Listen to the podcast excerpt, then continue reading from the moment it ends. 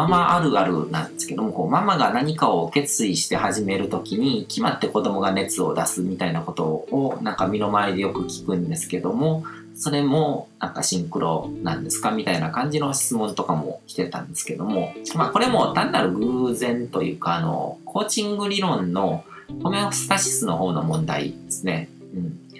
あの、ホメオスタシスっていうのは自分が変わりたくないっていうことによるこう抵抗なので、周りは関係ないんですよ。ドリームキラーとかって言うけども、ドリームキラーを作ってるのは自分自身なので、うん。だから熱出しても始めて、始めたらいいじゃないってことなんですよ、子供が。うん、で、子供が熱を、何かを始めようとするときに子供が熱を出すっていうのは、あの、裏側を言うともう子供を言い訳に使っちゃってるんですね。子供を言い訳に使っちゃうと子供に対してもすごく失礼だし、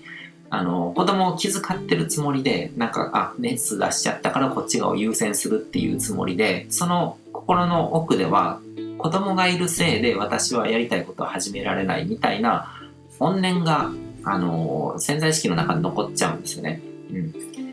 だからそれ自分自身で作り出してるんですよ。何か新しいこと始めたいけども、怖いからなんか始めなくてもいい言い訳を探して、そこに都合よくこう、たまたま子供が熱を出してくれて、で、子供を言い訳にする。で、あの、子供を優先してるつもりだけども、自分の潜在意識の中では、あの、自分を悪者にしないんですよ。怖いからやめたとかじゃなくて、あの、子供が熱出しちゃ出しちゃってしょうがないから私は好きなことに進めなかったっていう、だから子供がいなかったらできたのに子供いたからしょうがないよねみたいな感じでなんかこう子供がいる限り自分は好きなことができないみたいな怨念みたいなものを潜在意識に自分でセットしちゃうんですよ。ドリームキラーとかってそういう怖い側面があるんですね。相手何も悪くないのに、なんか自分の世界の中だけでそうやってこう自分を悪者にしないように自己正当化して、そういうものを作っちゃうっていうところがあるので、うん、から、その自分の夢、やりたいことっていうのと、周りの人っていうのはちゃんと分けて考えた方がいいですね。周りの人を理由にして何か自分が諦める必要なんてないので、うん。で、えっ、ー、と、と、これが最後の質問になる今回扱う最後の質問になるんですけども、あの、タロットカードとかオルオラクルカードみたいなものも、あの、シンクロニシティと関連があるんですか？みたいな感じの質問が来てたんですけども、これも関連性はいろいろありますね。うん。だからタロットカード自体何かこう、あの、シンクロっていうものがない限りなんかこう、ただ全くの偶然によってこの世の中のことが全て動いてるとしたら、タロットカードで引かれてくるものも偶然なわけじゃないですか。でも何かしら何かその時のこう星の天体の動きとかそういうものとかに沿って何かこう関連性のある何かをあの暗示させるようなカードが出たりとかするわけですよね。で、それはあの統計学から来てるわけで、うん、で、そういうタロットカードにしてもオラクルカードにしても、あの、統計学コーチングっていう視点が必要なんですね。うん、で、統計学、統計っていうのは100%の予言ができる絶対的なものではないですね。あの、星の動きとかそういうものとか、いろいろこう、摂理っていうものがどういうふうにあるかわからないけども、でも実際そうやってこう、統計を取れば何かしらの偏りが見える。こういう傾向が見える。ということは、統計的にそうなるってことは、あのー、そういうことが起こる可能性が高まるってことなので、だからそれはある程度こう信頼性を置けるものなんですね。でも実際のところこうカードに何が出るかよりもそのカードをこう見せて相手にどういうコミュニケーションをとって相手が何を信じるかの方があのその人の人生に与える影響っていうのは大きいんですね。だからシンクロとかも同じで、勝手に自分がシンクロだと思ったら、それ、その人にとっては占いよりも力を持つわけじゃないですか。で、これは、ブログとかでも書いたことがあるんですけども、あの、アガスティアの葉っていうのがあって、あの、インドとかにあるのかな？うん、で、読者の人に聞かれていろいろ調べてみたことがあるんですよ。アガスティア派の派について、あの、悟りさんはどういうふうにお考えですかみたいな感じで聞かれて、アガスティアの派を知らなかったので、あの、ウィキペディアとかいろいろネットで調べて、あ、こういうものなのかみたいな感じでいろいろ自分なりに情報を取って、あの、判断したんですけども、これってあの、現地の人の的中率はものすごく高いですね。インドかどっか山奥とかにあって、なんかこの自分の運命とか未来とかが全てこう書かれてる派があるっていうものなんですけども。でそれを信じていろんな人が訪れて自分のこうあの予言してもらうというか自分の人生に起こることとかを予言する。何歳で結婚しますって言われたら本当にその年で結婚したり結婚相手で出会ったりとか。でも現地の人の的中率はものすごく高くて90何パーセントとかあるんですけども。でも日本人とか海外から来た人の的中的中率ってそんな高くないんですよ。それは何でかっていうと、やっぱり絶対的なものじゃなくて、占いを受ける人のフィルターの方が大きく作用するんですね。インドの山奥とかですごく経験にこう、宗教を信じてて、神様のことを信じてて、本当にこれ神の言葉だと思って受け止める人が、あなたは10年後に結婚しますよって言われたら、もう神の言葉なんだから10年後に何とかして結婚しようっていうフィルターで生きることになるじゃないですか。その、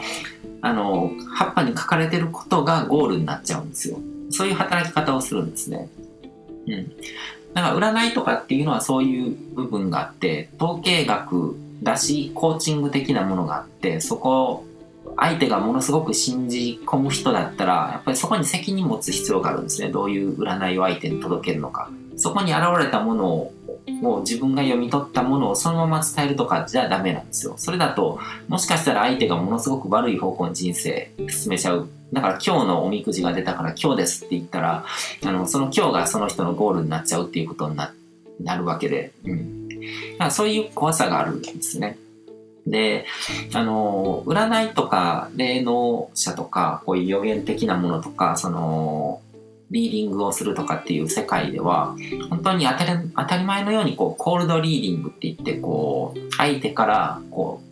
う、情報を取らずに、その、鎌をかけたりとかして、あの、当たってるように見せかけるテクニックとか、ホットリーディングって言って、もう実際に何か探偵を雇ったり、何かこういろんなところと結託して情報を取って、で、占いが当たったように見せかけるみたいな感じのことが、当たり前のように結構そういうインチキが横行してるっていう事実は認識しておいた方がいいと思うんですね。実際にそういうことをやってる人がものすごく多くて、そういうことを一度されると自分の相手が知りようのないことを当てられたっていうので、一発でこうラポールが築かれてしまって、相手の言うことがもう絶対になっちゃうんですよ。この人は、あの、本当に自分のことを読んでるから、この人の言うことには逆らえない。で、そういう上下関係を作ってから何か買えって言われたら買っちゃうじゃないですか。うん。で、そういうことが当たり前に横行してる世界だっていうことは、あの、認識しておいた方がいいですね。本当に能力持ってていろいろとこう活躍する人とか人の役に立ってる人もいるけども、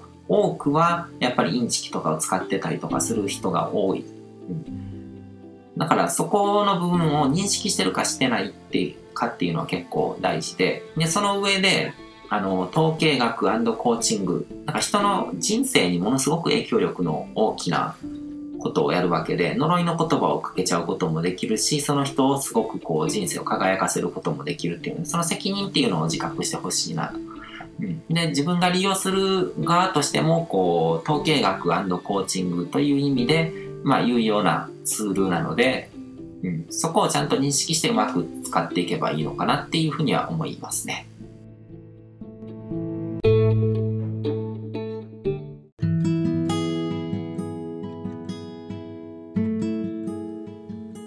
今回も最後まで聞いていただいてどうもありがとうございます。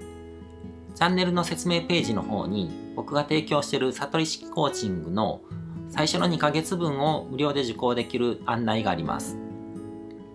ゴール設定とアファメーションについて詳しく解説してるんですけども、僕自身もこれらのことを本格的に取り組み始めて、で、それで大きく人生を変えたという経験があるので、あの、まだ受講したことがない方であったりとか、このタイミングでピンとくる方はぜひ登録して体験してみてください。また、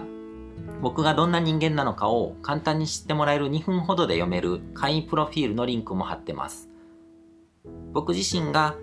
インターネットを通じた出会いによって自分の人生を大きく変えたので、この出会いがあなたの人生を変える良いものになることを願ってます。ではまた次の放送でお会いしましょう。